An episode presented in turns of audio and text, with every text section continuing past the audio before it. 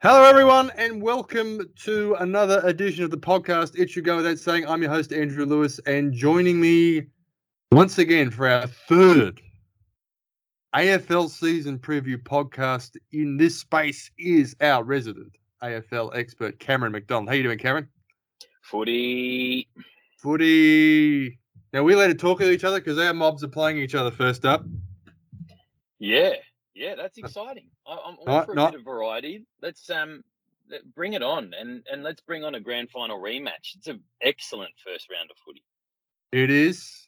Um, nice to see the tribunal tonight upheld that very, very good decision to rub out Brayden, Brandon Maynard for that uh, disgraceful act on the weekend. Oh yeah, all right, okay. Well, gives us a nice excuse if we happen to get rolled by six or less. The, great man would have got us out of jail. oh, I know. He, he, he's a very, very good player. I'd, I'd be, I'd be thinking about him if I was building my um, actual team to play. You know, if aliens were like, "We're going to play you at a game of football. If you lose, we get to take over the world." How good would that be? Maynard That's would be. decision. I'm not, as in, just a way of thinking about it. So you're not picking in the All Australian teams. You haven't got, you know, Patrick Dangerfield playing in a back pocket. Um, you have to play people in their actual best positions because he's one of the best defenders in the competition. So yeah, that's how highly I rate him.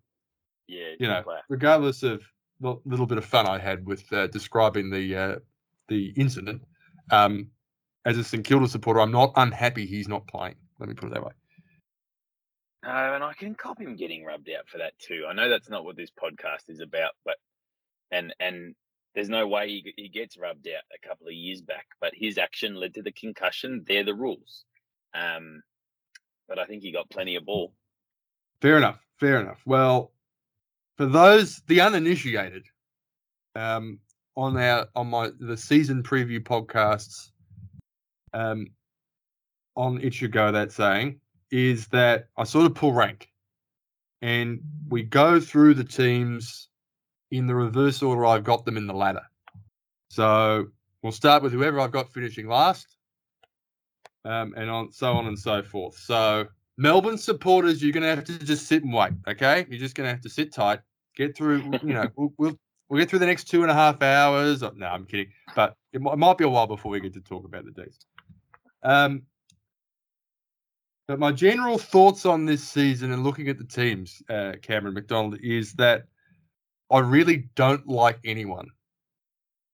There are there are there are 15 clubs I really have, and maybe even 16 um, who I sort of have major problems with. Um, let's call it 15 teams with, with, with who I don't like, two clubs who I think have big question marks, and I think it feels a little like 2008. We went into Mm. that season and we're just like, there's one really good team. Yeah, it's probably not a bad parallel to draw actually, because um, yeah, I, I sort of had the same thought as I as I skimmed and tried to get my ladder down. That I was like, it's really a bit of a lottery from position four down for me, and I think I think I then tried to have a little bit of fun with it because you may as well. Um, if Fair it's enough. just a if it's a bit of a smush from position four downwards, then you may as well throw some clubs in some interesting places. So you've had some fun with it. So Essendon are last. Geelong is second last. I've only got We'll one of yours first. I've only got one of those two in the finals, by the way. Um, so I'm going to start. Let's get into it. Start with the team I got finishing last, and that's Hawthorn. I, Go on. I don't like their list as it is now. I don't know if they've bottomed out. I think they're in a spot where you hear a lot of the supporters talk themselves into some nice kids, but they don't really have any. They don't have any twenty-year-old guns. You know, absolute can't miss. There's no, you know, I'll, I'll just put a smile on your face. There's no Nick Daicos in that group. Um, there's no Matt Rowell, and I just don't know if there's any incentive for them to be good this year. To be perfectly truthful, other than the obvious that you know it's better to win than lose, and you get into good habits.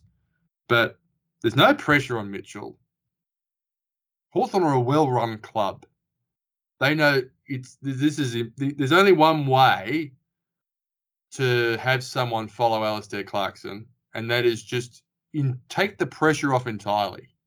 So don't build expectation, remove it. You know, just lean into it. So I don't like the amount of talent. I don't know where I don't like where they are in their development for this year. This is. Um, Uh, I'm absolutely spot on. I, I feel exactly the same And- about Hawthorn.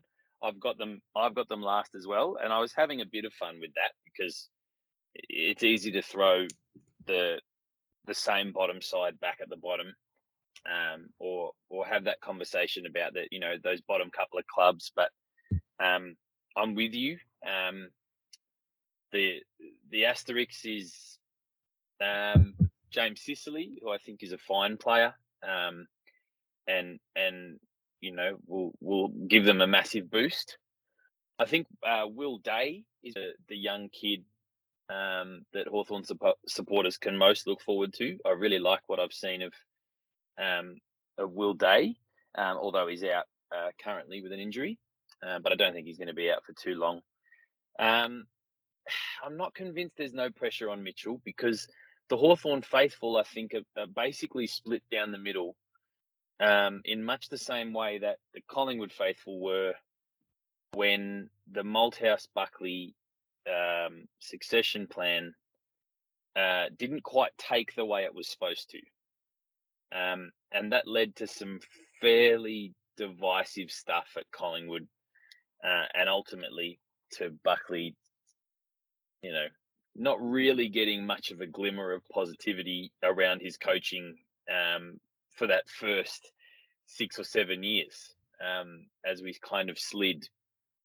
Um, uh, you know, you're right in that um, Mitchell's not uh, a team with, you know, a premiership team essentially. Um, so there's no there's no great expectation from the general public about what Hawthorn might do, but they've replaced arguably one of the you know in that in that handful of best coaches of all time um, with somebody untried, and the great coach didn't want to leave. Um, you know, it might be a little while before we talk about Melbourne, but surely it's one of the most sensational um, coach axing uh, axings um, since the great Norm Smith, and it, they've only just buried that curse. So um, mm, I don't know how don't know how patient Hawthorn people are going to be, um, just based on that alone. Um, and it was it was a it was a weird old transition in the very first place, where you weren't sure about the harmony of what was being left behind, um, or or how the players felt about playing for Mitchell instead of Clarkson, and um, so I think they're a massive watch, and um, yeah, I popped them down for last. we're in agreement. I I think the the the couple of parallels you mentioned, eh, Smith was Smith was a handful of games removed from a premiership, um, and Buckley took over a grand final team. So Yes, I'm- I mean, I, I did, I'm- I did reference that. I, I just, Yeah. I, I think the, the, like when it just comes to, um, the, the, the Hawthorn crowd baying for blood, it, it needs to, they need to see some green shoots at Hawthorn, even if it's a wooden spoon year, because they replaced one of the greatest coaches of all time. They need to see something.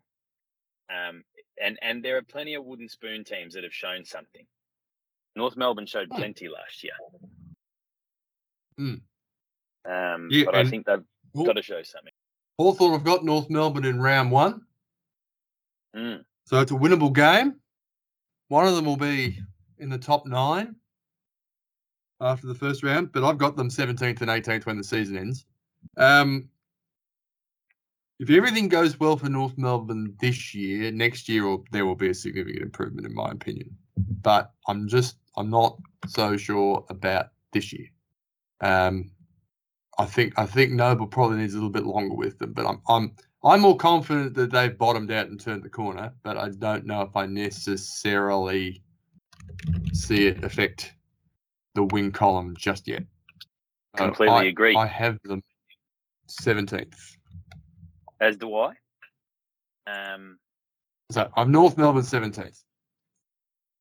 yeah, we're we're in agreement once again. Um, I think the projecting is it possible to project that a team finishes 17th and and still have a great deal of positivity about them as i said i thought north you know showed some terrific character last year um and i do like some of their young guns i think ldu Tarryn Thomas um you know some of these some of these guys that they've added of late um this uh, the bloke from the mid-season draft.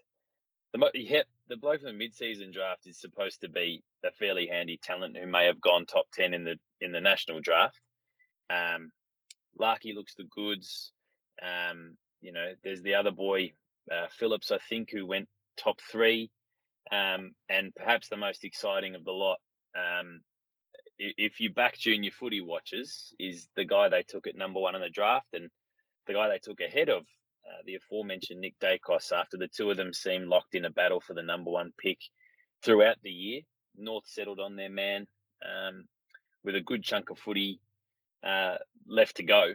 Um, and some of the highlights I've seen fairly impressive. So, you know, with all of that to have a look at, um, I don't think North supporters will mind too much if they finish 17th, but but get a glimpse at what's to come. Yep. Um, they also produced one of my moments of last season, and that was the win in Perth against the Eagles on the Monday night. Magnificent. That was um, it was, it was um, it was a great performance. I'm, I sincerely hope all the North Melbourne supporters who were back in wherever they were, um, still pretty much in the middle of the pandemic at that stage, um, were able to enjoy that um, to the fullest, even though it was a Monday night. um, so I've got, I mean, the, the, the bottom the bottom five I've got from last year. Hawthorn ended up finishing 14th, so they finished. It's, it's similar, but it's not exactly the same. I've got the Crows in 16th, and I'm just I'm I worry about They've probably got a game they should win in round. You know, all things being equal, they they should be very competitive in round one against Fremantle, and then they've got Collingwood in Melbourne round two. Um, but I think he'd be more confident. They got off to a bit of a flyer last season. Um, so they might start well again. But I don't like the health of their list at the moment. And I, and I'm not in terms of in terms of structure. I worry about them, um, not so much in terms of intent. I think I think that was pretty much ticked off and started to be ticked off in, towards the end of 2020. Um, but I think they've, they've got to figure out how everything fits, uh, and they still they still seem like they're, they're a team that can that can be scored on. Um, yeah, they were they were uh, um, they were up the top in terms of points conceded last year. Um, one point off being second last. So I worry about that back line. I think I think they can be had. Um, so I'm just my enthusiasm has has probably waned for them over the course of the preseason. I've got I them in 16th. I hovered over this selection before settling on the Crows as well. Um, the other bottom four side, I that I predict may be slightly better things at home throughout the season. Um, I don't hold a great I don't think any club holds a great deal of worry about heading to Adelaide to play the Crows. Um, despite their their loud home crowd, I just I, I, don't think clubs worry so much about the style of footy played there, um, and I don't think they've got a home fortress necessarily. I think they beat the Cats in round one last year and kind of stunned everybody. Made a really handy start to the year, yeah. and Tex Walker was flying, and off the back of a very ordinary year, you wondered what the hell was going on. Um, hard to imagine them finding that again. Um, but having said that, that's a, that is a relatively soft beginning to the year. Um, but I'll be tipping Freo in that game, and yeah, the Crows to finish sixteenth. Fair enough. Um, yeah, so we've we've mentioned three teams are all paying. They're all the bottom or the second bottom line of betting at the moment for the premiership. So I don't think we're um, breaking any news or shattering any conceptions at the moment. You know who's always a little bit shorter than they should be, Cameron? Whether it's a a, little bit in a game than they or. Oh, there's one club that's always shorter than they should be with with the bookies. It's not my club, is it? It is. I've got them 15th. It's Collingwood. Um, again, I, I see it as a similar situation to Hawthorn, but I actually think the core group at Collingwood is a is a bit more mature and a bit more competitive than the core group at Hawthorn.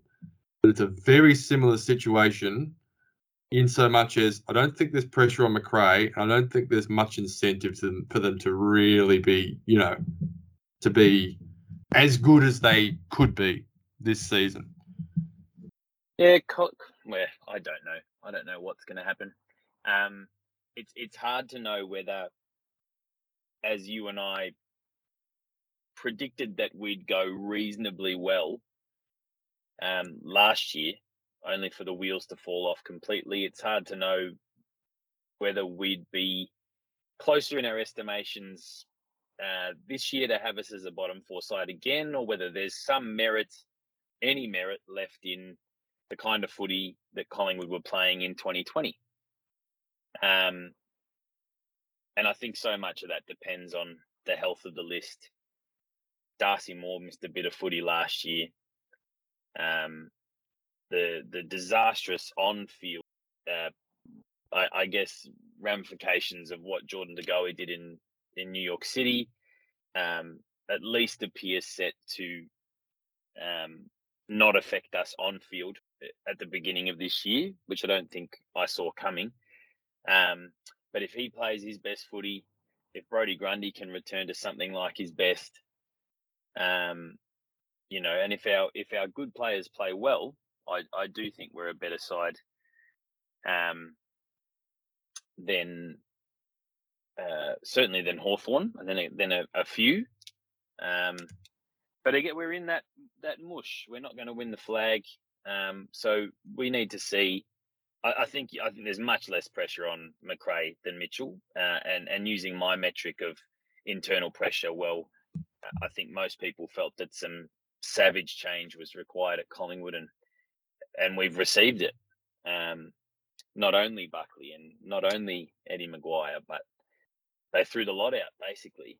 Um, and without really knowing any of them personally, um, I think public perception says that just about every person we've brought into the footy club in the off season is um, is an excellent football person. Um, from Craig McRae through um, from Neville Jetta um, to Brendon Bolton. There's uh, just some people there. Josh Fraser coming back um, that I think will will drive a good culture moving forward. Um, but it's hard to know how long that will take to um, come into effect. I suppose we'll know though. I think immediately whether it's a, a happy place to play footy, um, which I reckon is is one of the biggest keys to rising back up the ladder. And I've kind of liked what I've seen of our preseason. Um, so while I don't have us finishing much higher than um, I have us finishing slightly higher, um, and I lumped for West Coast at um, 15. Um, had a bit of fun with that. Thought that they would slide um, relatively dramatically um, you know, that, I, what what made them a, a, a, very good team there for a little while, and and all of their forward line weapons, um, Josh Kennedy, um, Jack Darling, Oscar Allen as your as your third big man up forward, and a, a really exciting player. Um, he might have to do it on his own a little bit at times because if you if you can't trust Kennedy's body, and if if Jack Darling's not going to get vaccinated, um, I worry for West Coast. And the only reason I place them higher than the Crows is I think they'll nab a couple of wins in Perth, but um, I think they're trending down in a hurry. Um, to be that club that, along with Hawthorn, um, I think is trending down, despite the ladder position that I've set them at. I think they're trending down, um, probably along with um, the Cats would be that other team that I think are trending down. Um, but they seem to always do enough right in the home and away season um, down there. Um, and yeah, it's hard to know how, how quickly they'll fall off when the time comes, but there are still some champion footballers there. So West Coast at 15 for me, punter. I well, I mean, I'm happy for that to cover off West Coast. I've got them in 14th. Mm. Um, I had their fall last year, I believe. It, it, can we can we consult the videotape? I said I, the metrics just said that West Coast had punched above their weight in 2020. Um, they're a team that had uh, had one um, a couple of games, I think, in 2020, and historically had been a, a, team over over the three years before that who had punched above their weight in terms of uh, scoring accuracy, and um, that that always reverts to the mean. So, um, I know I think there are a lot of people who were really really excited. It might have been the year before, it might been 2020, might been 2021, but since they've got Tim Kelly, I think everyone was like, they've got the best midfield we've ever seen.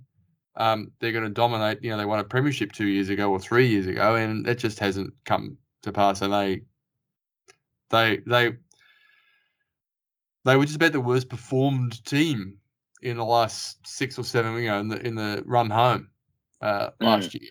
Um, lost to Fremantle, lost to um, lost to Collingwood. Um, We gave them who, a bar. who were who also weren't going very well um, at the end of the season. Um, lost that game to North Melbourne, which I don't, don't think anyone had them losing that game. So, um, yeah, the same the same reason I've got them in uh, as high as I do is because I think they still possess a significant home ground advantage, and that will be good for a couple of 50-50 games.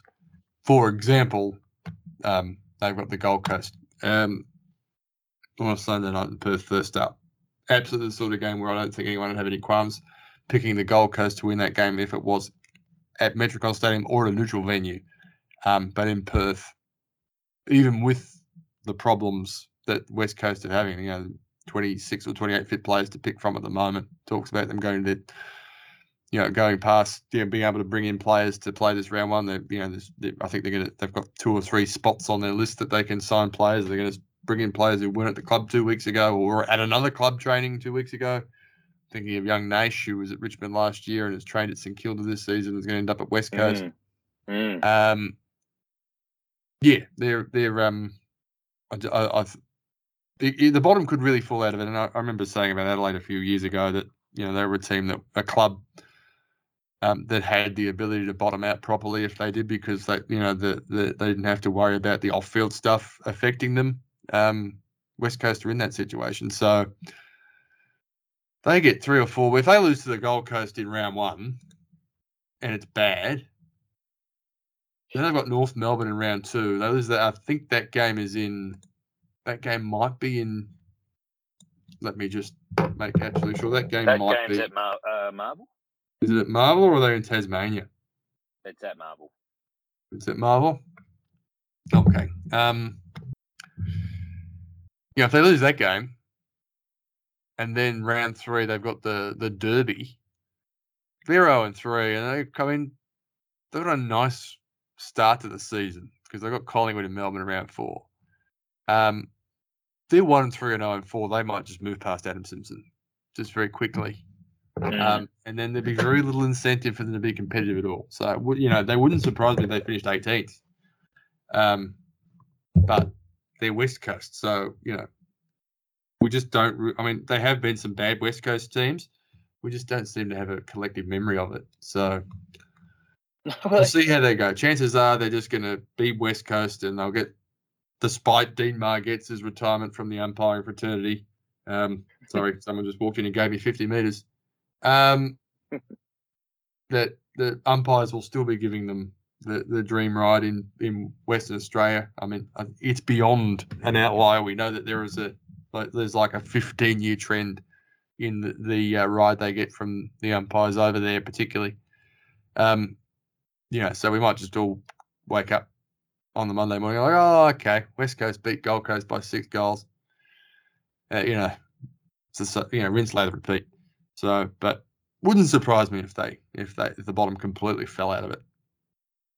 Yeah, yeah, and I've got I've got the pies at um at that pick there. Um, yep, so I got the same I've bottom spoken five. a little bit about that. Yep, very good. Um, I've probably got two more clubs who I'm putting a line through in terms of chances of doing anything meaningful this season. In terms of, in terms of you know, let's say being above, you know, being in the first segment of AFL 360 from consecutive nights, um, for good reasons.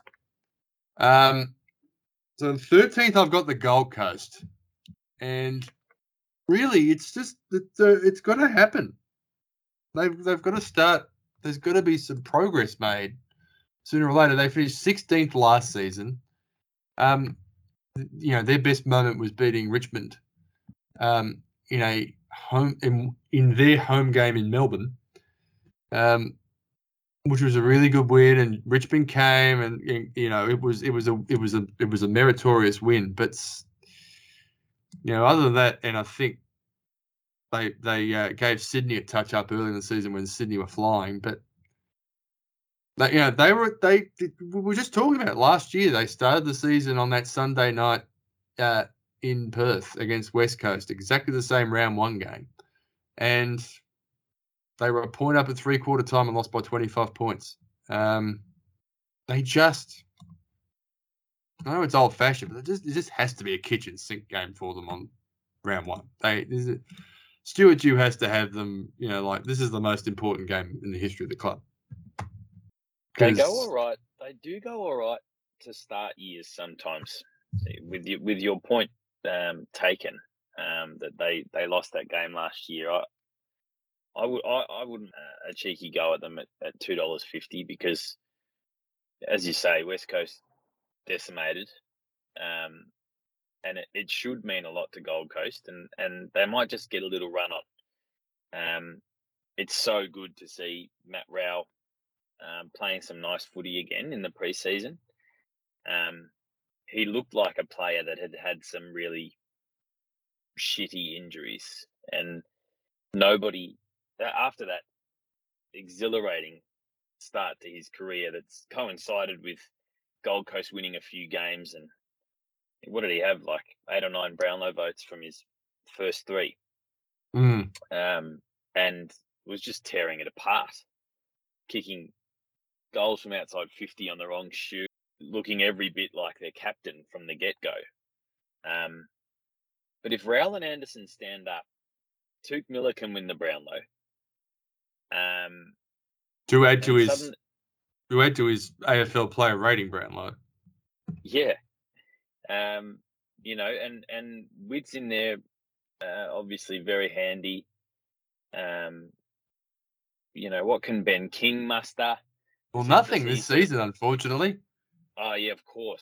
Um, that hurts but, too. I think I might be a bit more bullish on them if they had that focal point because he he can he can seriously play. Yes, absolutely, and uh, silly of me to forget that. But um, you know, there's still there's still a lot of talent on that list. Uh, Rankine and Lukosius and some of these players um, who by rights should be. Um, but yeah, I think with some midfield ascendancy, they might get a hold of a few teams and um, and yeah, really sort of start to come. Yeah, so I've got I've got Gold Coast thirteenth, and to be fair, yeah, I, they they've got to get. I think the, the target has to be double digit wins this season, which they've achieved once in their in their history. Um, the year that Ablett was just destroying everybody, and then got injured to his shoulder, and that was sort of the end of the first iteration of the Gold Coast. So, um, I, I hope I hope they can turn around. I hope they can produce and be competitive. Um, but um, I don't trust them. No, I don't trust anyone in the, in the next sort of eight clubs. Don't trust anyone. Yep. The uh, next team I got, which is the last team I'm willing to put a line through in terms of any meaningful contribution to 2022, is Fremantle. Um, I struggled to I struggled to cast last the last game of last year out of my mind. Um, they had they had an opportunity if they had won and another and, and Collingwood had won um, to play finals, and the white flag went up against a team that you know couldn't do anything, couldn't go anywhere. Um, and I just it just it just sticks in my mind. Um, they've got what appears to be one of the 25 or 30 best young ruckmen in the competition. Um, I make that, that, comment not to. I, I make that comment not to uh, not to get stuck into Sean Darcy, who might end up and might already be a very good footballer, but it just seems like I watched Sean. I watched Draper, Sam Draper, on the weekend for Essendon. Um, you know, and every Essendon supporter will tell you, you know, oh, we've got one. Um, he gave away five free kicks in the ruck not not to our best tap ruckman, to, to you know playing St Kilda to, to Rowan Marshall. And I'm just like it just seems like every team who don't actually have Max Gawn or Toddy Goldstein or or Nick Naitanui or um, Brodie Grundy want to talk themselves up into their ruckman. Um, except probably Geelong supporters because they know better. But you know, it's just there's just a lot of oh they can be good on their day. Uh, just I, I mean, having said that, Darcy did kick a nice banana goal on the weekend in the preseason. It wasn't off one step. He took five steps. You know, you know. Darcy's second half of last year, I'll, I'll vouch for because it, it, he played some pretty incredible footy. He seemed to get a little bit hurt most weeks. Um, so hopefully you know he he, he has a, a reasonably clean run with his body this year because it's a brutal position to play. But he, you know, lower leg injuries seemingly, um, you know, started to get the better of him towards the end there. But um, it would be one of the one of the the most alarming and, and most improved um, players, I would say, across the comp last year would be Sean Darcy. And I was watching him very closely because he was my um, keeper league um, super coach ruckman, and um, found found some very very big scores. Um, knows how to take a catch and and can sort of bully people around the ground a bit, which is you know he's he's got a bit of shit in him, as they say. Um, yeah, look, definitely not sold on Freo, but I have them one position higher. Um, I have the same. Fair enough. Fair enough. Um, um and it's only I, I, I don't know if I if there's any particular reason that I think the Saints uh, are any worse than Freo. So it's it's a bit of a lottery there. Um, if anything, I'm just a bit more. Uh, I'm a bit more uh, sold on the way that Freo are building their list. Um, and so it's really it's that selecting Freo there above the Saints and and going back to reference the round 23 game you just spoke about um there, there might be eh, zero sense to that um or it might be uh round 23 and there might be a whole heap of um things in the air there that we don't know about but um they were separated by bugger all across the whole season those two teams. Um, it's fair to suggest they'll probably be somewhere near each other again. Although I remember St Kilda's start to the year last year, I was I was a bit worried about them going in. Still had them in the eight, but was a bit worried about um, how a couple of those injuries would sort of feed into the club. Um, I just, for me, I, I, need to see more from the Saints to know that um, 2020 wasn't just one out of the box um, particularly from a recruiting point of view. At, at the risk of talking about the clubs in not in the order I've got them, you know, sorry to pull rank. Um, but, um, I think there's been some we, we're very St Kilda supporters are very very sensitive um, to what eventually what what what what eventually becomes a sort of prevailing media narrative, whatever it is that is used to, um, you know, give us a kick. I think there was a story last year that had us, you know, described us as a big Melbourne club. And it was just, you know, it's like, well, cause we're all, you know, oh, we're a big Melbourne club when it suits the purpose of giving us a kick. Um, you know, two, between nine, tw- 2019 and 2020, um, going out and getting Hill and Ryder and Howard and Butler and Jones. Jones, I'm happy to concede that's you know pushing your chips in the middle of the table and topping up on mature age talent and you know recycle players, which I've said um, times recycle. It's the most subjective term in football. Um, but last year, between 2020 and 2021, it was Brad Crouch who was a free agent. We traded a second round draft pick for Jack Higgins, who was 21 and up back in St Kilda, and you know, and then you know, then the names get thrown around Paul Hunter and Mason Wood. Well, they were at the end of the list picks. You know, they yeah they were both supplementary season pick. Oh, we don't have a ruckman. We need to go and get someone. Well, we could have picked an 18 year old kid with pick 400 and thrown him to the wolves which is not what you do with a ruckman, or you pick someone who, you know, I don't care if I throw a 28 year old at the walls because at least he's not going to sustain, you know, lifelong physical damage. And Paul Hunter's no longer at the club. Um, did the job. Mason Woods, prob- Mason Woods going to play round one. Um, I don't think he was moved on from North Melbourne because he didn't have any talent. So I think they oh they'd spend two years topping up on mature talent. There's a little bit of it. No, I think we spent one year doing it, and then we last year, 2020, 21 looked a lot like all the other years when we brought in guys like Tim Membrey and Jack Steele and other guys who started their careers at other clubs who um, have ended up sort of being integral parts of the team. So, yeah, uh, look, no question, no question on those two guys. Um, you know, no question on Paddy Ryder, um, the best of Brad Hill. Some of the pieces that you're talking about there, and even as you rattle off those names, I'm not sure that the that even the best of those players um, gives St Kilda a great point of difference. Um, you know, uh, that that's just the way that I read it. It's not necessarily entirely about the recycled players narrative. It's just that I don't look at those pieces and see the difference makers.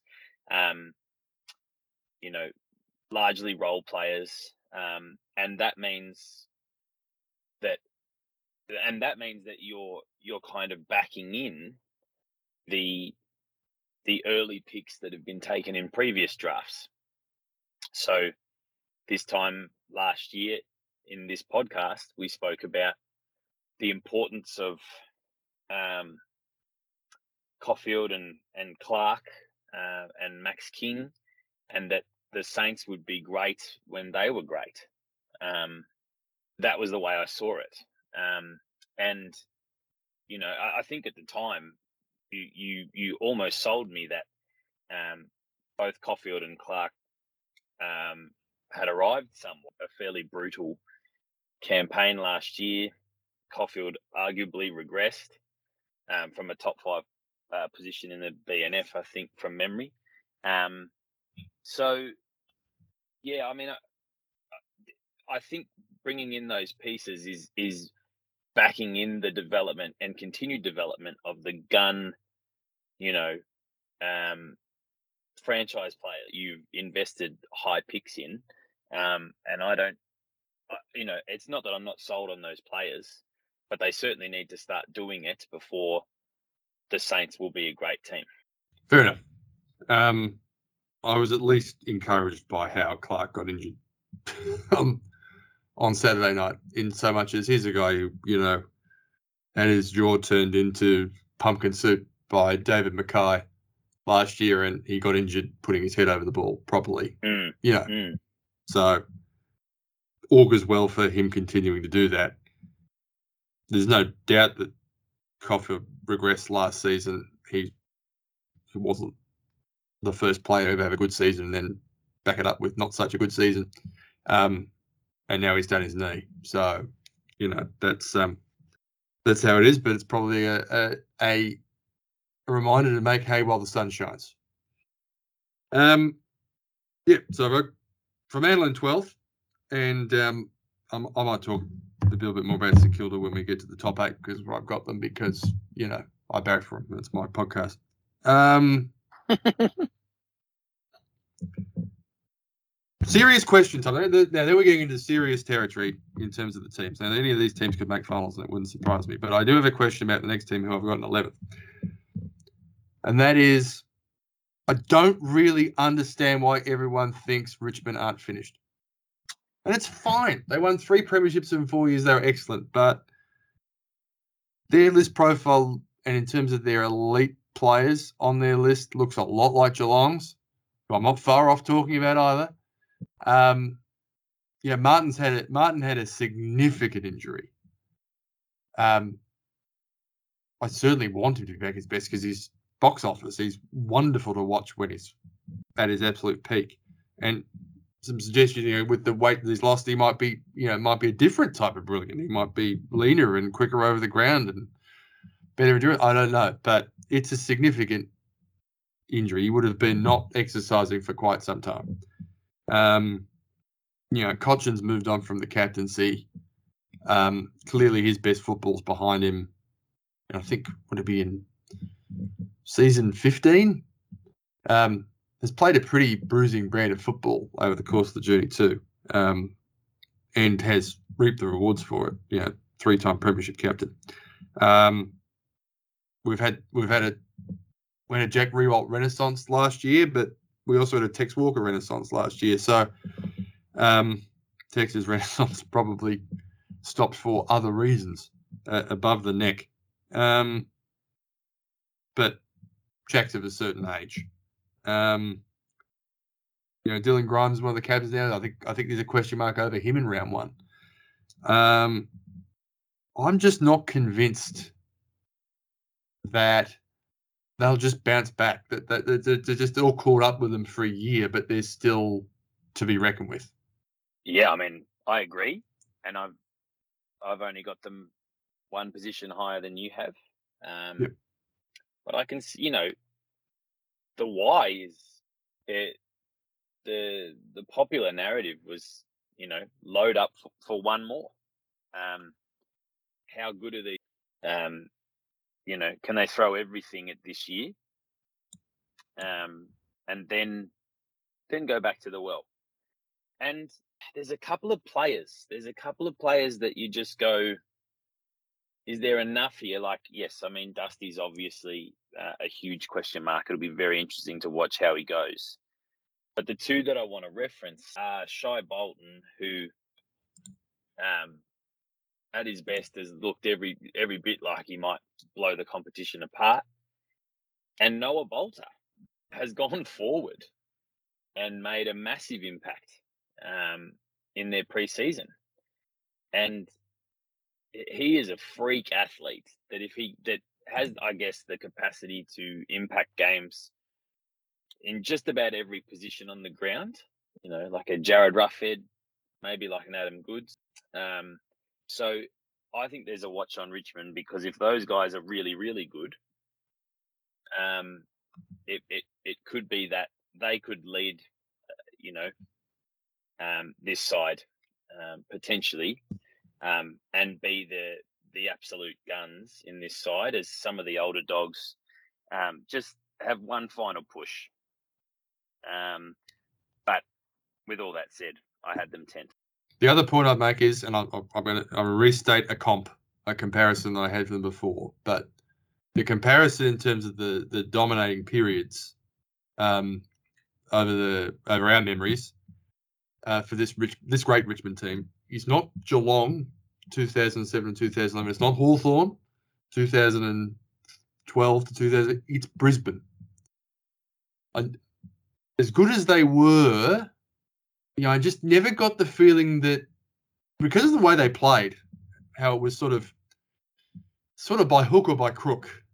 Um, I just never never watched Richmond and just thought got the feeling I got like when Geelong touched up Collingwood in the last game of 2011, the last game of the home and away season, where it's just like these guys are just playing a different. They're they're, they're on a different plane of skill. Um, you know, there were always times in every season uh, where Richmond won those three premierships in the four years where they felt like they could be had. Um, funnily enough, the season they didn't win the premiership was probably the year where they felt, my memory, felt like the, the that was the least true, and then they got had in the finals. So I put that together with the fact that if, if the comparison is is is Brisbane 2001 to 2004 when when it fell away for Brisbane it fell away dramatically and for a while. But yeah I'm I'm not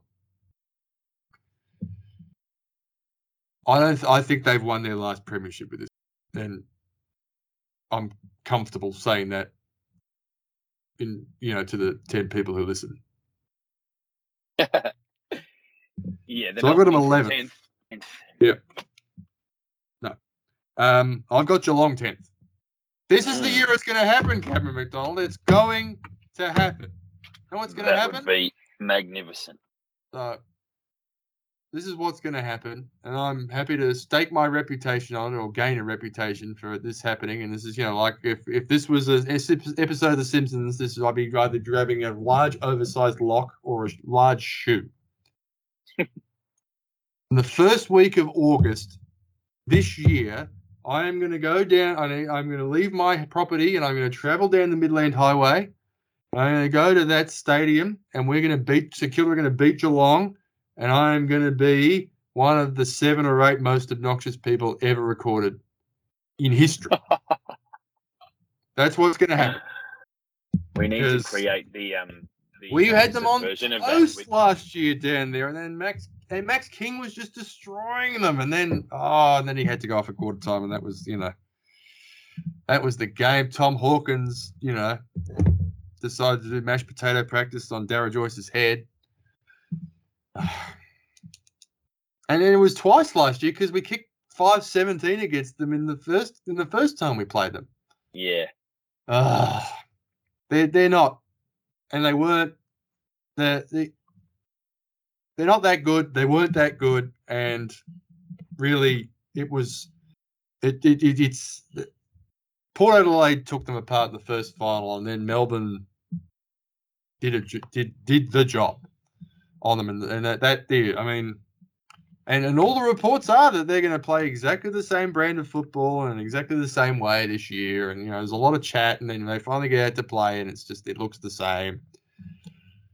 It has to happen at some stage. It, it, be you know, the earlier it happens, the better for them. But they won. They you know they they won a final last year against GWS. The game was in Perth. They won four and a half more games than GWS did last year. So you know that that on on exposed record that should that's a that's a that's a that's a holding serve final performance for Geelong. Um, I'm just I'm I'm so ready for it to be over. Oh, so am I. And and and the, the truth is I think it kind of has been over. But the but they just win so much at Kardinia Park. Um and it's a really tough ground to visit um, for most sides because of the way the wind plays. Teams just kick it out on the full despite they must spend the whole pre-game talking about the fact that they shouldn't do that, and then they just do it.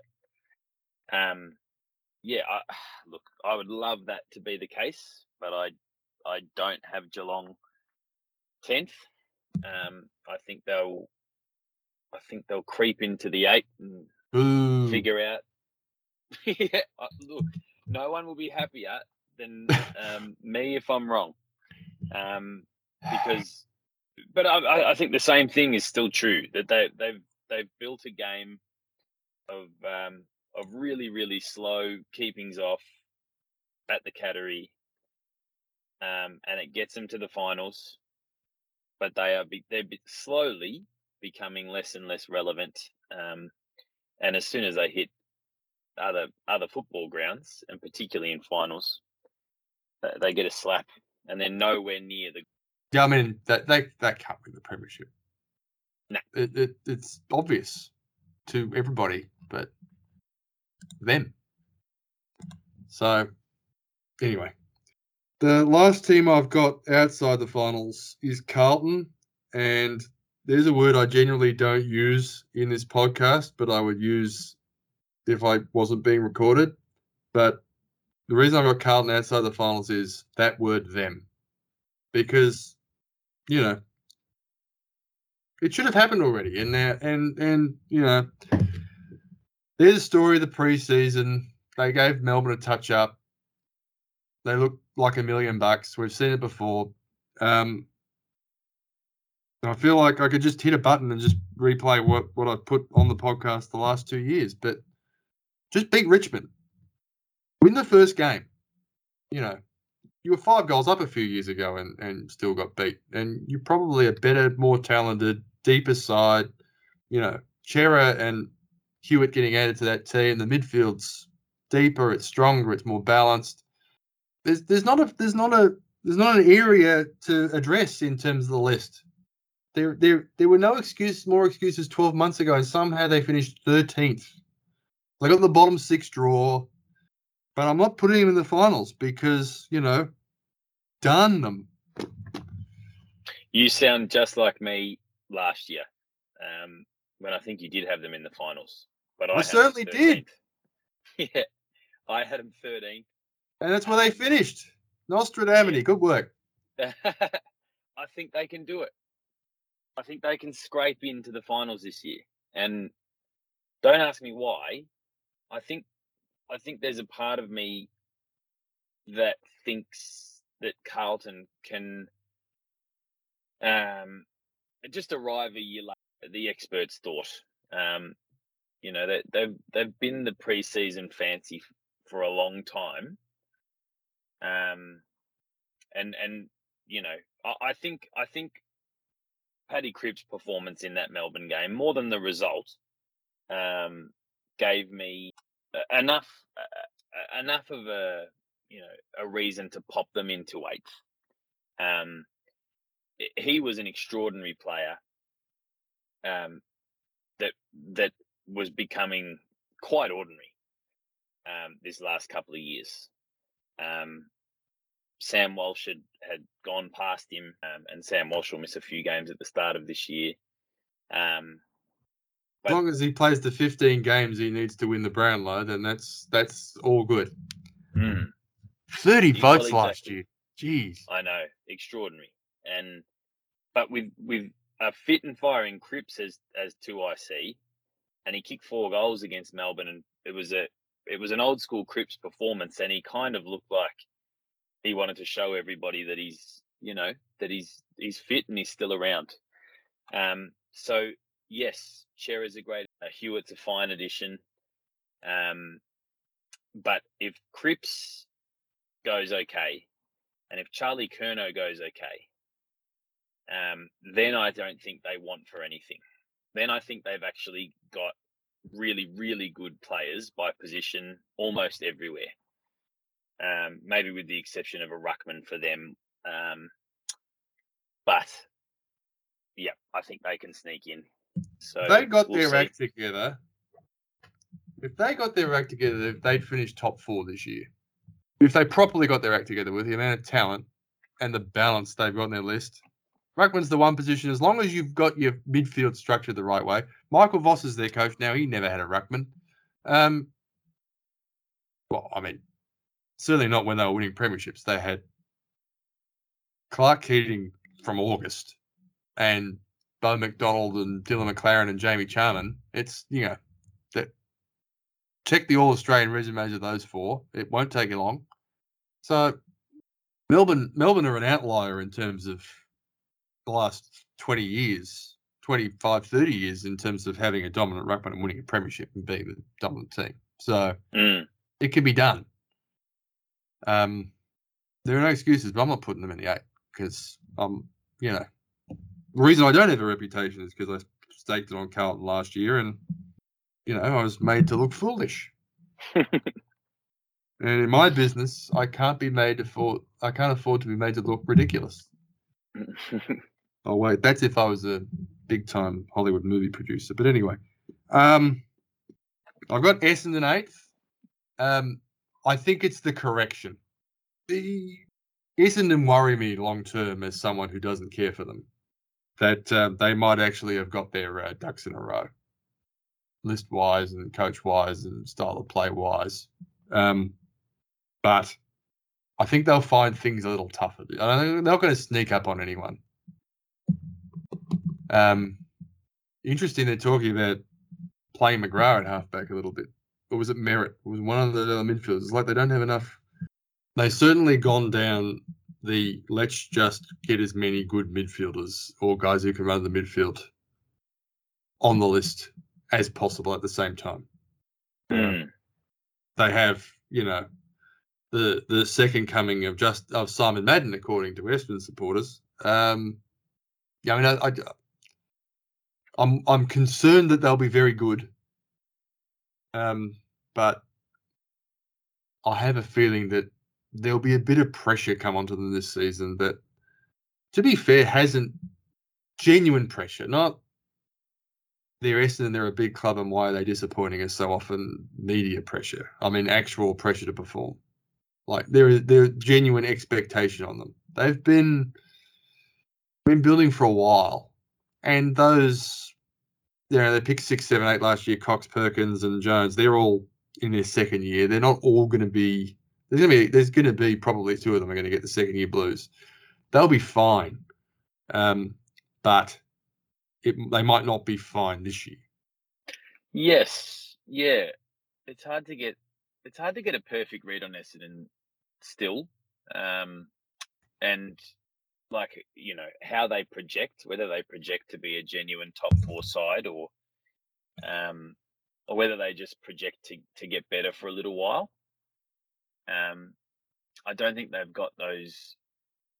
You know, like if it all comes off for the Western Bulldogs, I mean, they've been handed some ex- extraordinary luck with Darcy and Ugle-Hagan the the past two drafts. Mm. Um, and you know, if they both come off to the level that they're expected to, well, then the dogs are going to be incredible. Now, chances are they they don't, or they both don't, because that's the that's the way with tall players. But um, just an amazing leg up to a to a pretty good side already. Um, and there's there's a couple of other sides projecting really nicely. Um, you know, Melbourne aren't going anywhere. The the Swans, I think, um, are trending upwards in a really nice way. Um, so, you know, you'd expect that that they're probably the the the the three teams that might be ready for a, a sustained run, and we'll see what Richmond can make. Uh, sorry, what um, Brisbane can make of of their current list position, I suppose. Um, it's hard to get it's hard to know whether Essendon are going to leap up into that conversation um, over this next sort of three or four years, or um, or whether they might be a kind of fourth to eighth type of team for a little while. Um, well, I think we might know more after this year, um, but I've got them in that range. I have them seventh. Fair enough. Very good. We'll we'll go over each of our letters at the end just to make sure because it got a little confusing after Collingwood. Um, uh, for those living at home, we're, we're recording this at after ten o'clock at night. I'm, this is past my bedtime, um, which is my excuse for having St Kilda seventh. Other than I'm an enormous homer, and um, we've made the finals once in ten years, and it was you know once in eleven seasons, and it was the year no one was allowed to go to football. Um, let me let me make my case.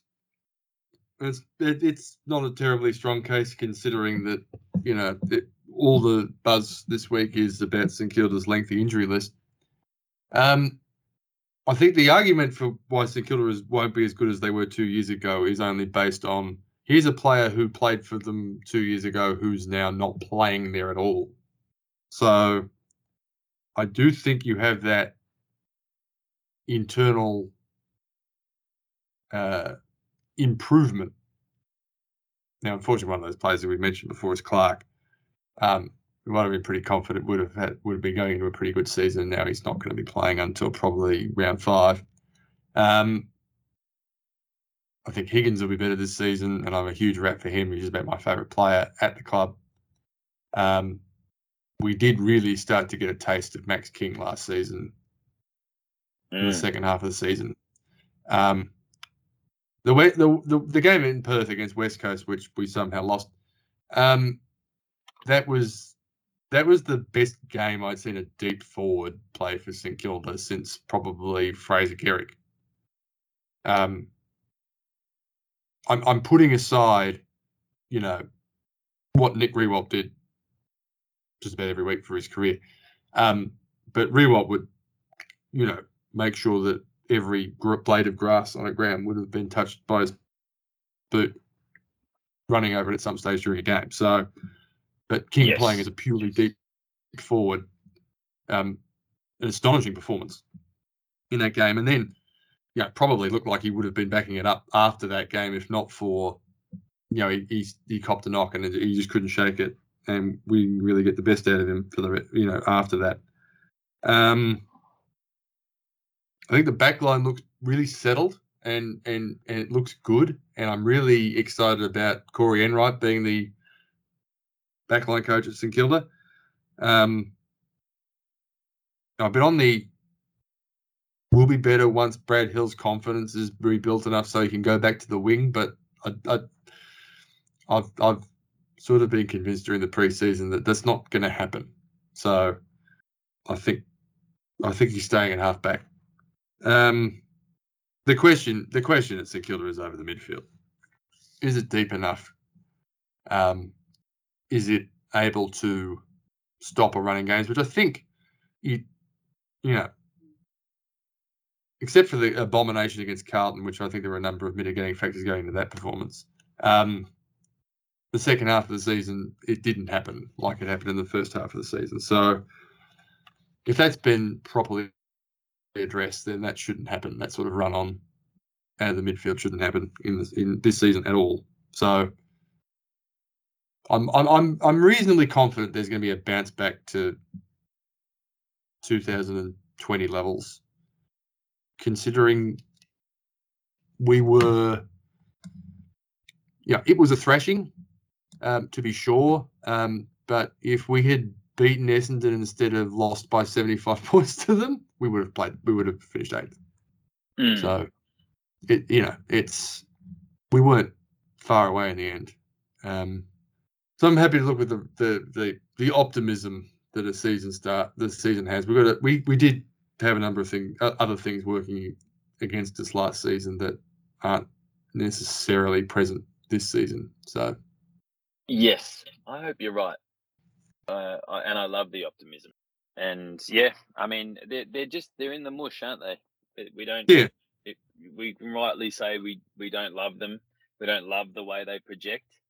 Um, I think they probably finish a few um, positions lower than you do, but but you know, we're just throwing darts.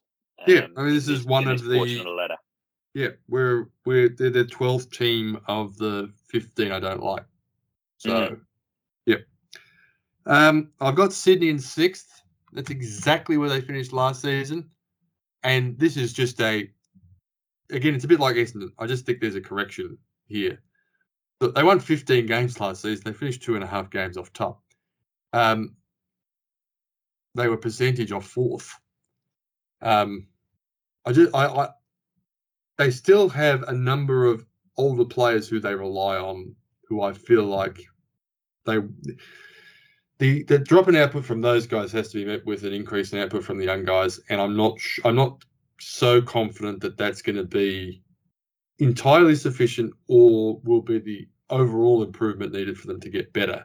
I'm not worried about Sydney at all in the slightest, other than the fact that, you know, they've been up for a generation and it's not fair.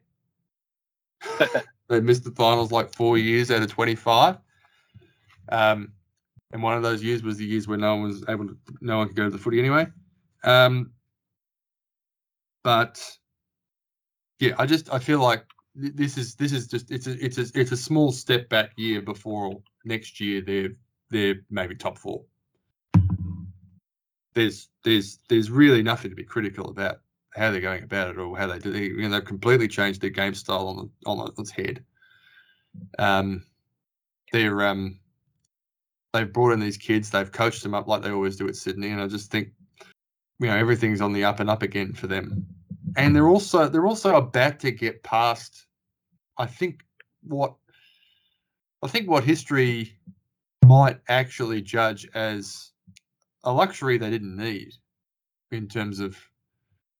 You know, I think we're pretty sure Buddy Franklin's not going to win a premiership at Sydney unless he's still at the club next season at and and and things really go as well as they could possibly go.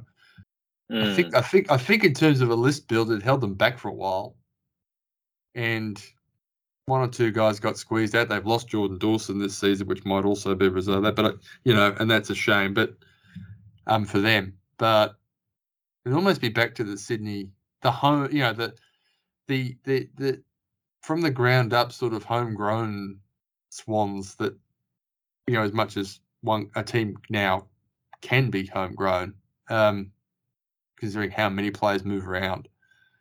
Um, this might be going back to the sort of the, the, the, the, sort of way Sydney succeeded that endeared themselves to everyone, all the neutrals. Mm. This, hmm. this, Sydney team's a lot easier to like in terms of how they built and everything, which is funny because they've just started talking about cost of living allowance again. So I know, uh, but I mean, they're, they're also projecting how how on earth are they going to um, keep this list together. The, the the problems you've identified, and maybe you're referencing Josh Kennedy and Luke Parker and um, Rampy. Uh, yep, and Rampy. they had a um, very good, a good, season last season at Hickey, who would be about thirty or thirty-one. Well, Hickey's played his best season. Yeah. Um, uh, Rampy, I don't think's getting worse in a hurry. Um, nor is Jake Lloyd. Um, and the next couple of midfield bulls are there for all to see. If Isaac Heaney can play 22 games, um, then I think it, we all know what level he can get to. Um, if he can find some consistency in his body, then he's genuinely in that conversation of one of the best out there. And um, off a breakout year, is now playing really good guts footy. So, um, know, and then behind that, they had a similarly they picked the eyes out of that draft uh, that Essendon did as well to be another clear winner from that draft, at least initially, um, with Braeden Campbell and um, Errol Gulden um, and uh, Logan McDonald, who you know we we're not sure about yet, but projects pretty nicely from the games that he's played as as another um, nice key forward piece and, and potentially one. He's the one the buzz there. has been about this preseason. I think last year was about the other two, but this year there's been a bit of buzz about him this preseason. Yeah, and it's you know let's face it, it's still much too early um, for him to be massively impacting games, um, but it's a nice piece for them to have. Um, you know, referencing the way this you know through the academy and uh, all that kind of stuff, the way they've kept it all together. But I think COLA's back on the table because they have just lost Jordan Dawson because it was rumored for a little while they might lose Luke Parker. It's like the squeeze is on, and Franklin did that to them. Um, you know, and he's he's just in that mold of whether they won flags or not with Buddy. That um, the the the guy that you appease the Sydney crowds with, the guy that brings people through the the gate whether they like footy or not. Um, yeah, I think with or without a flag, he's he's he's been just about worth the investment. But it's an interesting debate. Um, I love the way Sydney are projecting. I like I I like the way they're projecting better than a bunch of other sides, uh, and it snuck them into the four for me. Fair. I mean, I wouldn't I wouldn't be surprised. I just think there's you know, um, as I said, there's a few players who I think will get a little bit more attention. Um, they did sneak up on a few people last year, particularly in the first half of the season. So um, I've got the other team from Sydney in fifth. Guess what happened to them last year about with about five weeks to go? They they remembered who they were. Now I wrote them off last year, and oh, you know, with about five weeks to go, they cut. You know, they played a game up here in Ballarat in front of no one, as was the style at the times, and got beat by the Gold Coast by a point, and it's just like they're they're just they're toast. And from that point on, they just got back to basics. They just remembered who they were, a team that was difficult to play against, who just thrived on contested footy and being hard at it. And from that point on, everything went swimmingly. They won a final where they were the lower ranked team. They they won three and a half fewer games than Sydney last year and beat them in a final. And Mm. then and then you know that they they were absolutely playing with their house's money in that semi final in Perth, considering at that stage they'd been on the road for quite some time. Um, unlike some other teams, it wasn't a situation where everyone was on the road for a really long time like the year before. Um, so I'm encouraged. You know, they've still got just a, a heap of talent. Yeah. So Just, that was what, you know, I, they've that's got what I kept saying last year. You know, Cameron out, um, and what does that leave behind? Well, a bunch of pieces that you'd you'd prefer to have Hmm. playing key forward for Collingwood, as an example. Hmm. Um, And one of the, Uh, according to champion data, one of the elite key forwards in the competition is Jeremy Finlayson.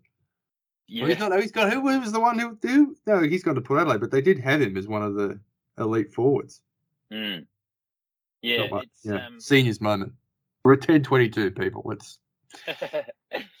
yeah, I mean there are. There's just so many good pieces. Uh, they they um uh, accounted for Collingwood relatively easily on the weekend, and um they do just sort of chip it up the wing. And, and just hit so many good players. I watching any particular passage, and Coniglio's obviously had a, a rough couple of years, but appears to be moving really well. He's in that that watch category for me of like, wouldn't it be great if he started to play great footy again with um Paddy Cripps and there's another one that that um escapes my mind who who looks to be moving really well again. Um but but those two are, certainly right up the top of the list of guys that could be difference makers. Um but yeah, Coniglio, Whitfield, Taranto, um, you know, coming really arrived last year. There's some, there's just, there's some lovely pieces in that team. Jacob Um, Hopper. Oh yeah, yeah. Um, one of the better debuts um, of of current listed players, but um, threatens to tear it apart. Uh, Taranto went forward in the absence of Green and played some terrific footy. Um, yeah, there's yeah. I mean, inexplicably, perhaps I've I've I have them missing this year just because, uh, you know, and only just um, in that conversation between, um, you know, six and twelve. But I I put them ninth, having having had them in the eight last year. Um, I don't think they necessarily get much better or much worse. Um, so where I've where I've got Carlton Trent, that may be accounted for the Giants' position in the eight. Fair enough. They did play each other in the last game of the home and away season last year. Another one where we've got two teams near each other who um, played each other in the last game of the season. That was a closer encounter than the one in, Tasmania. I've got Port Adelaide fourth. Um, let me put it this way: they're not finishing fifth to eighth. So we're either going to get the Port Adelaide we've had for the last few years, and obviously the you know the preliminary final was sobering, to say the least. You've reported out this point. Everything was fine up until that point. Um, but they're either going to be who they've been the last two years, or it's over, and nothing in between. They're not. They're not going to tease us, and it's really time for those. You know, we, we, we've just mentioned a few clubs with you know, you know, a, a, a trio of blokes who were all drafted at the same start, the same time, early to try and bump up a team. Um, you know, Sydney have got got one, Essendon have got one. Well, Port Adelaide sort of have the original triplets. Um, that preliminary final last year, um, only really one of them wanted to be out there. It wasn't Rozee and it wasn't Duursma. Mm.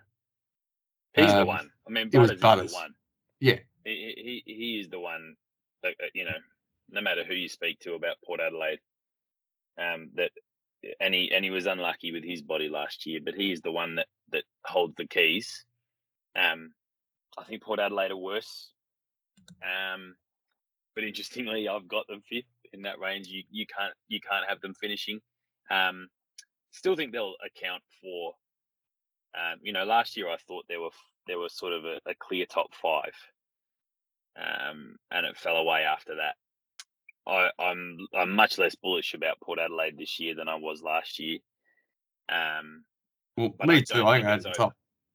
yeah, I, I I still think they'll account for teams with uh, experience and style, um, but but something something's not right. Um, few in, few key injuries already. Um, uh, they they don't look amazing in the preseason. Um, yeah, I I just uh, I think they'll win their share of games, but uh, does Travis Boak keep um, this this sort of later seasons flurry that he's having in his career, or does it start to wane a little bit? Does hmm. Robbie Gray start to wane that little bit more? You know, where he's he's definitely not at his best anymore. But No. those two guys are the absolute class in that team. That you know the the really serious players who, So- who might be past their best. Each team has 132 Brownlow votes that they have access to. Wines and Boak polled 61 between them. Mm, I mean, uh, there's a staggering number of votes to go to two players. mm, mm. This is the way of the Brownlow, though, I suppose. You know, Yeah. Wines winning with this extraordinary high number, and Walsh not winning with 30 votes, and Hmm. and the rest. Walsh not finishing on the dais. He didn't Mm. get a medal, you know, mm, if it was. But um, yeah, it's hard to think that Boak will be as good. But yeah, I, to be honest, I I just don't think they they don't get better. they uh, they cleared out they was 68 points uh, last year, um, which was you know two games clear at fourth. But I think they I think they'll drop back a couple, and I've got them fifth. I've got them fourth because I did the 14 teams below them I like less. They- they- they- I, I was looking for a way to drop them down. Um, I got the Bulldogs third. There's a, there's there's obviously a question mark over resi- residual when you lose a grand final like that, and history is pretty emphatic over the last 35 years about teams recovering from a grand final touch up. Um, We've got the best midfield in the competition in terms of depth of quality. Um, I, st- and obviously Ugle-Hagan and, and Darcy is, you know, money in the bank in terms of a, a, a pointy end of the ground um, future. But I still don't. I don't really like their back half, and particularly in key positions. So I think they've got they've got a they've got a weakness there. Um, you know, Alex Keath's a good a good footballer, but he's nothing special. So I think there's enough question marks, and that's why they're one of the two teams I sort of like. Okay, I sort of like them. Um, they, you know, they won. They did. They did become the first team of history to win a final in every state last year. As in, they've now won one in every state. They won three finals in three different states. Um, Diana grave saying they shouldn't have beat Brisbane. Yeah, Um, yeah. But but they managed to, and then you know I just thought they've got. I, I thought they had no business of being in that Port Adelaide game in terms of from a competitive point of view, and they won by seventy one points, yeah and were and were um. 12 minutes and 11 seconds of the third quarter of the grand final, 19 points up. Yeah, that's right. Yeah. When Bontempelli kicks that goal, I I wondered what I was watching because I felt so sure that I knew how that grand final was going to go, and um, Bont looked like he was, you know, giving a career-defining performance. Um, and the the Norm Smith medal was no one else's at that point, and they looked like they'd just held them at arm's length for long enough. what followed was extraordinary, obviously, and I think you're right. I think that they have to take a bit of a battering on that. The dogs are a fascinating watch for me because I think you can go and get a key back. You know, I think there's a few clubs out there have shown that you can have hits, mature age hits. You can trade for blokes. Um, you you know, if need be, you can look at a um, a high end draft pick for for that. Um, the the fascination with the dogs, I think, is can can the young key forwards arrive um, while they maintain their midfield dominance? You know, um, which they have through Bontempelli, um, Macrae, Treloar, Bailey Smith. Um, you know, and if if Macrae, Bontempelli, and Smith are still playing pretty good footy when those boys seriously arrive, um, that will be something to behold. Um, but it's a fascinating watch because you, you you'd have to expect that if Ugle-Hagan's not ready, that Darcy surely can't be, um, and that patience will be required with both of them. Mm. Um, but and this season they in, and they they don't have Josh Bruce this season to keep the seat warm. Yeah. Um, yeah, they're they're a fascinating watch, the Bulldogs, because I I suspect I suspect they're the third best team in it. Um, and I'm just sort of I'm I'm just watching that list um, like a hawk because so much of it's right. Um, and their midfield's amazing. Um, but we've spoken about um, their ruck deficiency, um, their their key back deficiency, you know, which ended up telling um, on grand final day, and you know most pundits thought that it might. Um, yeah, yeah, I've got them third. Yep, excellent. I've got Brisbane second. Um, I mean, they're the the the the. It's sort of hard to articulate why it hasn't happened. I mean, they've been at the pointy end, and and and and to be fair, they're probably the team in the finals who looked the best against Melbourne in the first final. There was there was there was a moment there in the third quarter where it was a genuine one. It was a genuine arm wrestle. Um, that felt like it was one goal away from sort of going in any direction, and two, um, they had. I mean, I don't know if anyone does, but Melbourne didn't have an answer for Charlie Cameron. Um, Charlie Cameron is, you know, I, I'm, I'm happy to say he's my favourite footballer who doesn't play for St Kilda to watch. Mm. Uh, um, but that was that was a that was an you know an incredible performance by him. To, what kicked five out of nine goals, but Melbourne sort of, and maybe it was you know we see all these great teams they have one performance in the finals which where where, which can be a little worrying, and then they sort of shrug it off. Um, Harris Andrews has admitted he wasn't great last season. Um, and sort of, you know, I got, you know, and then and then uh, Lachie Neale came back to the pack a little bit. They've still got, you know, a very deep midfield. Mm. You know, have we seen the best? You know, has Joe Daniher played his best football? Um, what are they going to get at Hipwood this season? Who looks like you know he's a chance to play early in the season but they do have a couple of really important players who are actually. Look at that team that played that final last year. Um, Zorko's 33. Um, Rich turns 32 this year. Birchall's gone. You know, he just. What is Jarryd Lyons wouldn't be? Jarryd Lyons is 30 this year. It's, it's just, it, it's. I'm not well, said there's 15 teams that I like. There's two who I, you know, I can I can pick apart as well, and Brisbane are one of them because I've just got to got to. There are there are bigger questions to be answered about. Is this is is what what why is why is why are they not able to get over the hump?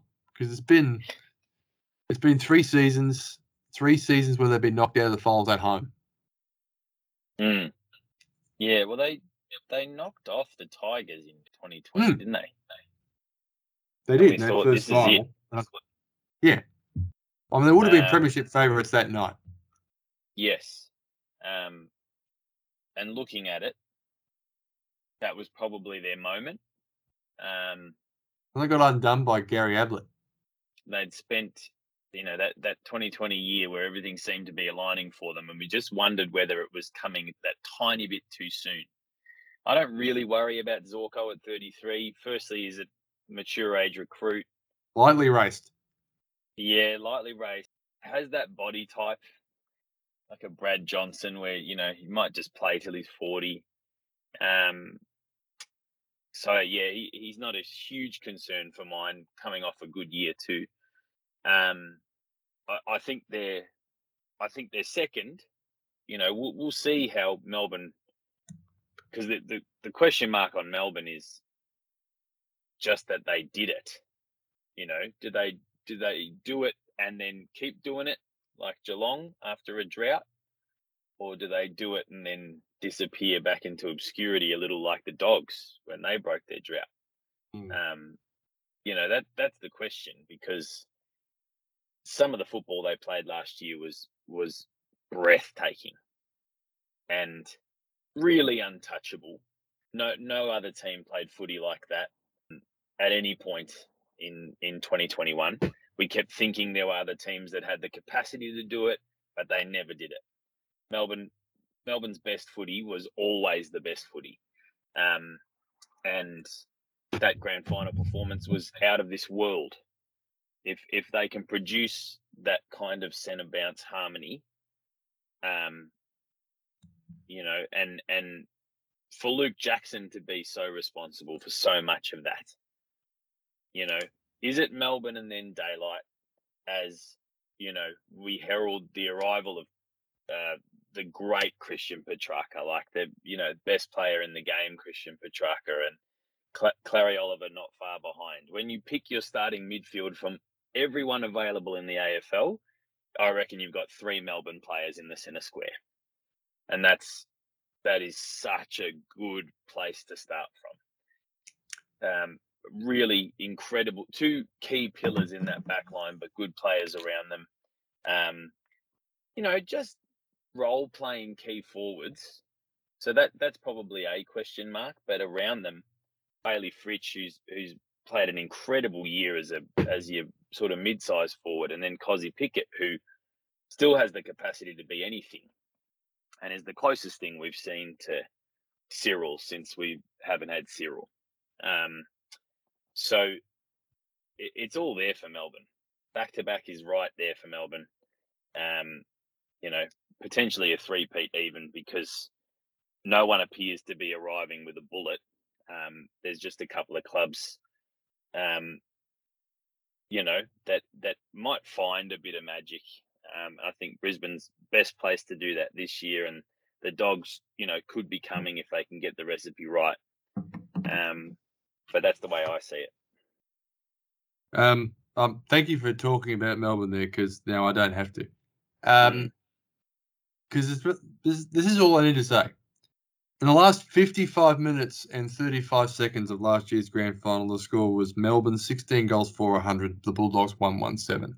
That was Mm. the best team in the competition versus the second best team in the competition.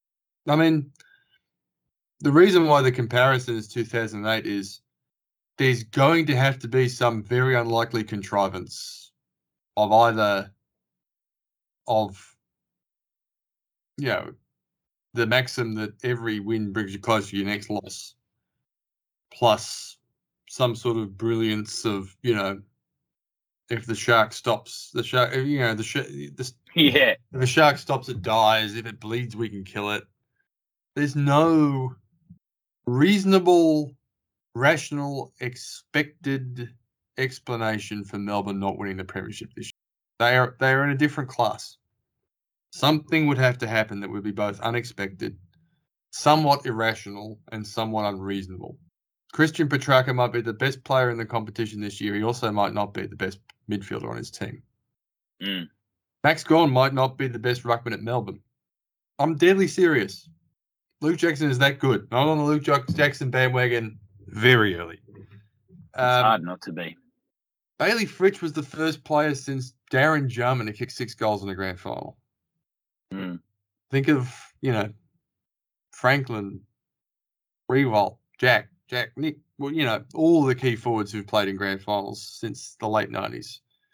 Matthew Lloyd played in that Essendon team, didn't kick six in the grand final. And it took him just- above sixty for the year. Like extraordinary year for a for a bloke that size. Yeah. Um, yeah, I mean, I just, I just don't think there's any, there's, there's no need to, you know, we'll talk ourselves into all the narratives and all the stories, and it'll be interesting because it's footy and we love it. But, um, Melbourne play the Bulldogs in round one; they will win that game. Mm. You know, they Yeah, are. they- the, the magnificent that we start the year with a grand final rematch. Just magnificent. It's very good. Um, so CJ Ladder, Hawthorn 18th, North Melbourne 17th, Adelaide 16th, West Coast 15th, Collingwood 14th. That's where I lost you. Of the order. Suns thirteenth, Yep.